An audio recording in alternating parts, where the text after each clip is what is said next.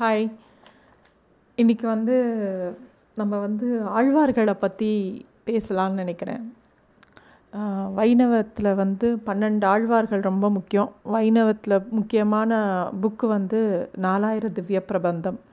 இந்த நாலாயிர திவ்ய பிரபந்தம் என்னென்னா பன்னெண்டு ஆழ்வார்கள் எழுதின பாசுரங்களை தொகுத்தது தான் நாலாயிர திவ்ய பிரபந்தம். இந்த ஆழ்வார்கள் யார் அப்படின்னா இந்த ஆழ்வார்கள் வந்து பெருமாள் தான் நாராயணன் தான் முக்கியம் அப்படின்னு சொல்லி நாராயணனை மட்டுமே பாடின புஸ்தகம்தான் அந்த நாலாயிர திவ்ய பிரபந்தம். இதில் வந்து இந்த பன்னெண்டு ஆழ்வார்களில் எல்லா ஆழ்வா ஓ, கிட்டத்தட்ட வந்து எல்லா ஆழ்வார்களும் நிறைய கோவில்களையும் பாடியிருக்காங்க. ரெண்டு மூணு விதமாக பாடியிருக்காங்க. சில பேர் அவதாரத்தை பாடியிருக்காங்க. அதாவது நம்ம வந்து ராமர் லக்ஷ்மணர் நரசிம்மன் இந்த மாதிரி தசாவதாரத்தை பாடியிருக்காங்க சில ஆழ்வார்கள். சில ஆழ்வார் ராமரை மட்டுமே பாடியிருக்காரு. சில ஆழ்வார் வந்து அந்தந்த ஊர் கோவில் இருக்குல்ல இப்போ ஸ்ரீரங்கம் அப்படின்னு ஒரு கோவில் எடுத்து அந்த இருக்கிற ரங்கநாதரை பற்றி பாடுறது. இப்போ வந்து திரு பார்த்தசாரதி பெருமாள் கோவில்னால் பார்த்தசாரதி பெருமாளை பற்றி பாடுறது. அதை வந்து அர்ச்சாவதாரம் அப்படின்னு சொல்லுவோம். அந்த மாதிரி நம்ம நம்ம ஊரில் இருக்கிற எல்லா கோயில் இந்த அதாவது இந்தியாவில் வந்து கிட்டத்தட்ட நூற்றி ஆறு கோவில் இருக்குது நூற்றி ஆறில் நூற்றி அஞ்சு கோவில் இருக்குது ஒரு கோவில் நேபாளில் இருக்குது அது வந்து முக்திநாதன் பேர்.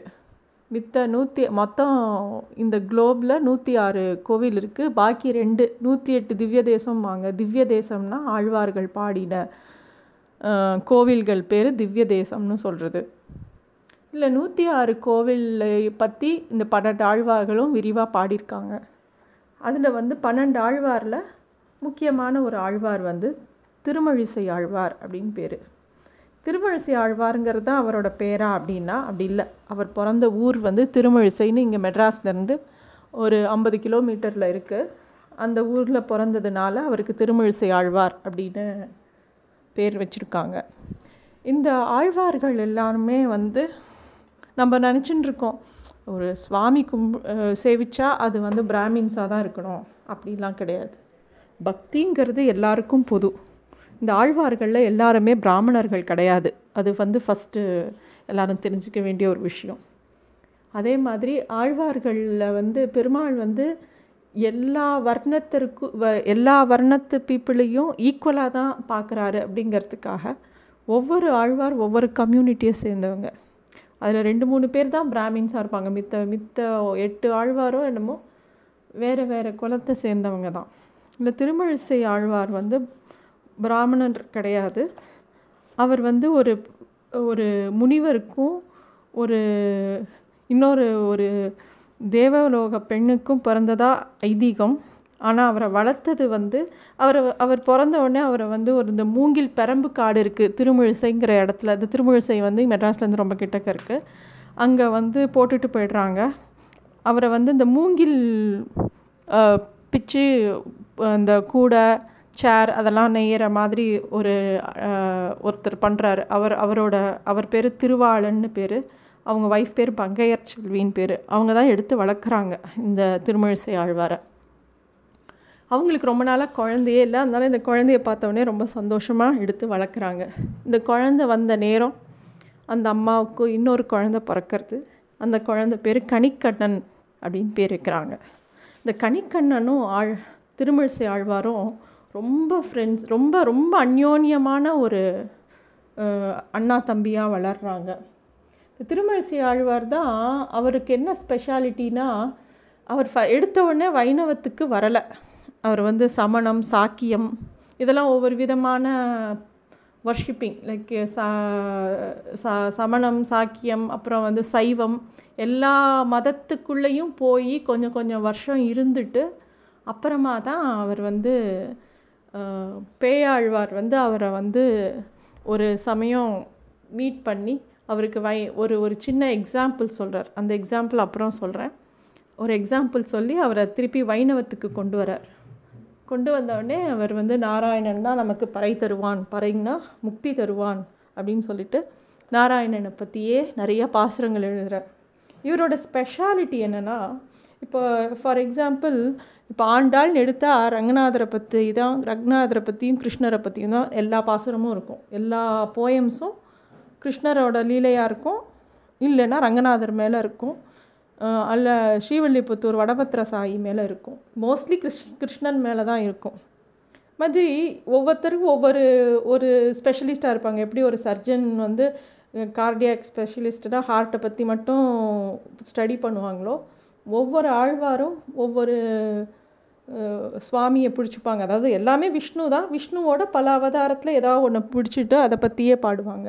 அது மாதிரி திருமழிசை ஆழ்வாரோட பாசுரங்கள்லாம் பார்த்திங்கன்னா அர்ச்சையை பற்றியும் இருக்கும். அர்ச்சைனா இந்த மாதிரி திவ்ய தேசம் கோவிலில் இருக்கிற சுவாமி பற்றி இருக்கும். இன்னொன்று வந்து அந்தர்யாமி.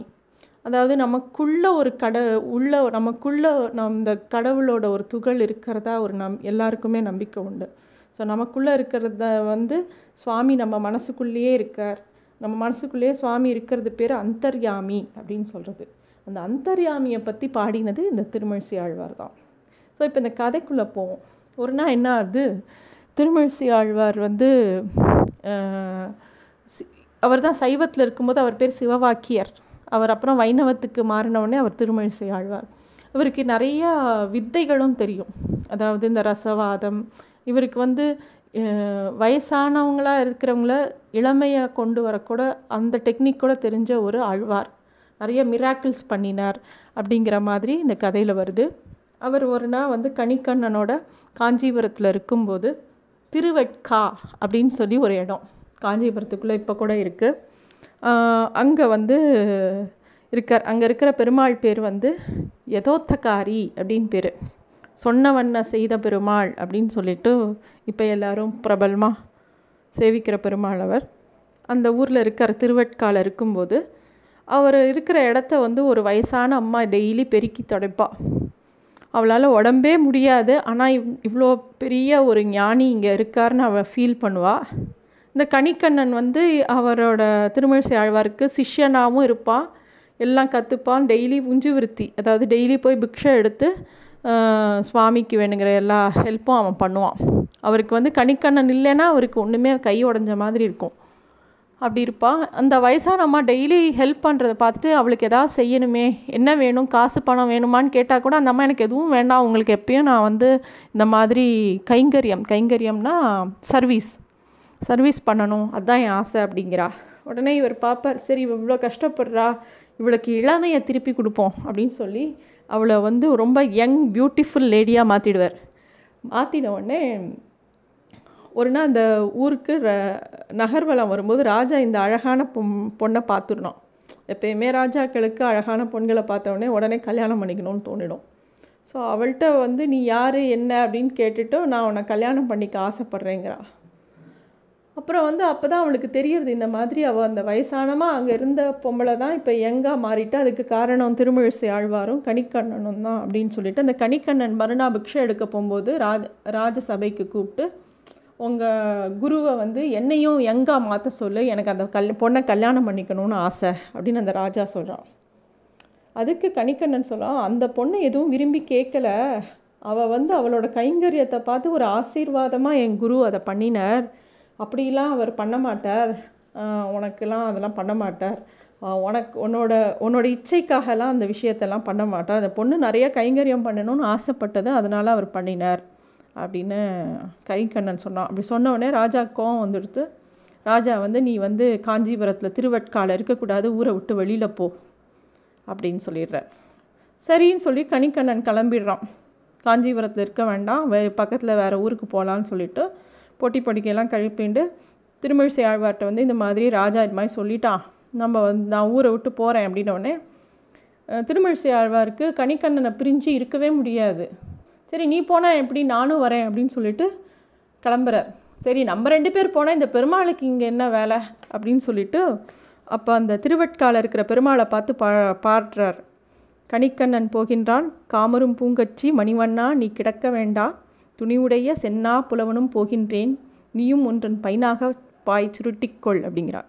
பைனாக பாய்னா அந்த பாம்பு. பாம்பில் தானே பெருமாள் படுத்துட்டு இருப்பார். அதை சுருட்டின்னு கிளம்பு அப்படிங்கிறார். பெருமாளும் சுருட்டின்னு இவரோடைய கிளம்பிடுறார். பெருமாளும் இவரோடைய மூணு பேருமா கிளம்பி இது பக்கத்தில் காஞ்சிபுரத்து பக்கத்தில் ஒரு ஊரில் போய் ஒரு நாள் ராத்திரி ஸ்டே பண்ணுறாங்க பார்த்தா காஞ்சிபுரத்துமே இருள் இருளோடு போயிடுது. கோவிலில் இருக்கிற சுவாமிகள்லாம் இல்லை பெருமாள்லாம் இல்லை. ராஜா ஊரே இருட்டு போயிடுது. எல்லாரும் போய் ரீசன் சொல்கிறாங்க ஆழ்வார் கிளம்பினார் பெருமாளும் கிளம்பிட்டார்னு உடனே ராஜா தன்னோட தப்பை உணர்ந்து வந்து கெஞ்சுறார் மன்னிப்பு கேட்குறார் காலில் விழறார். அப்புறம் திருமங்கை ஆழ்வாரும் கணிக்கண்ணனும் ராஜாவை மன்னிச்சிடுறாங்க. உடனே ஆழ்வார் திருப்பி பாடுறார் கணிக்கண்ணன் திரும்புகின்றான் நாமும் திரும்புவோம் சொன்ன வண்ணம் செய்த பெருமாளே வந்து படுத்துக்கலாம் அப்படின்னு சொல்லி கூப்பிட்றார் திருப்பி. திருப்பியும் பெருமாள் வந்து முன்னாடி எந்த டைரக்ஷனில் படுத்துருந்தாரோ அதை மாற்றி படுத்துக்கிறார் அந்த இடத்துல. இந்த திருவட்கால போய் போனால் இன்றைக்கி கூட சேவிக்கலாம் அந்த மாதிரி பெருமாள் படுத்துட்டுருப்பார் ஸோ அந்த மாதிரி திரும்பி வந்துடுறார். அந்த மாதிரி ஒரு நாள் ராத்திரி போய் ஸ்டே பண்ண இடம் தான் ஓரிக்கைன்னு பேர். இப்போ கூட அங்கே இருக்குது காஞ்சிபுரத்தில் ஓரிக்கை இருக்குது ஸோ இது வந்து ஒரு முக்கியமான இன்சிடென்ட்ஸ் திருமழி திருமழிசை ஆழ்வாரோட லைஃப்பில் இன்னொரு இன்சிடெண்ட் என்னன்னாக்கா அவர் கும்பகோணத்துக்கு போகிறார் கும்பகோணத்தில் சாரங்கபாணி கோவில். அதுதான் ரொம்ப ஃபேமஸ் பேஸ் ஃபேமஸ் பெரிய பெருமாள் கோவில் அது. கும்பகோணத்தில் வந்து உள்ள ஊருக்குள்ளே போகும்போது நிறையா பிராமின்ஸ்லாம் வந்து வேதம் ஓதின்னு இருக்காங்க அந்த தெரு வழியாக ஆழ்வார் போகும்போது ஆழ்வாரை பார்த்தவொடனே இவர் பிராமின் இல்லை. அதனால நம்ம வேதம் வந்து அவர் காதில் விழக்கூடாதுன்னு சொல்லிட்டு டக்குன்னு வாசிக்கிறத சொல்கிறத நிறுத்திடுறாங்க. நிறுத்தினவுடனே இவருக்கு க இவர் வந்து இப்படி அவங்கள பார்க்குறாங்க. நீங்கள் மொதல் இந்த இடத்த விட்டு போங்க நாங்களாம் வேதம் ஓதணும் அப்படிங்கிறார்.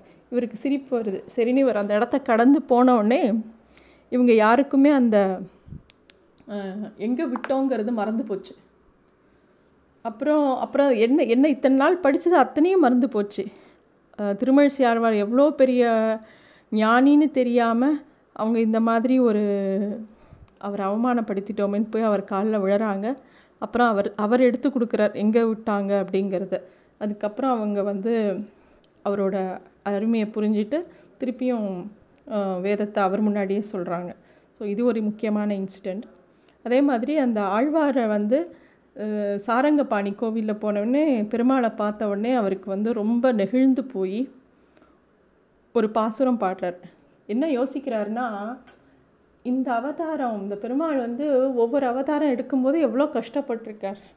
இப்போது ஒரு வராக அவதாரங்கிறது பூமியை பூமி கடலுக்கு அடியில் போயிடுறது ரெண்டு அசுரன்கள் பிடிச்சி இழுத்துன்றாங்க பூமியை அது அடியிலேருந்து பன்றி உருவாக வந்து அதை பொழந்து மேலே தூக்கின்னு வர்றார் பூ பூமியை.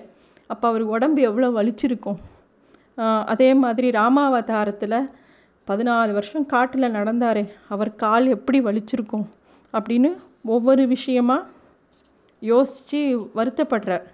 ஐயோ நடந்த கால்கள் நொந்தவோ? அப்படின்னு சொல்லிட்டு ஒரு ஒரு விருத்தம் பாடுறார்.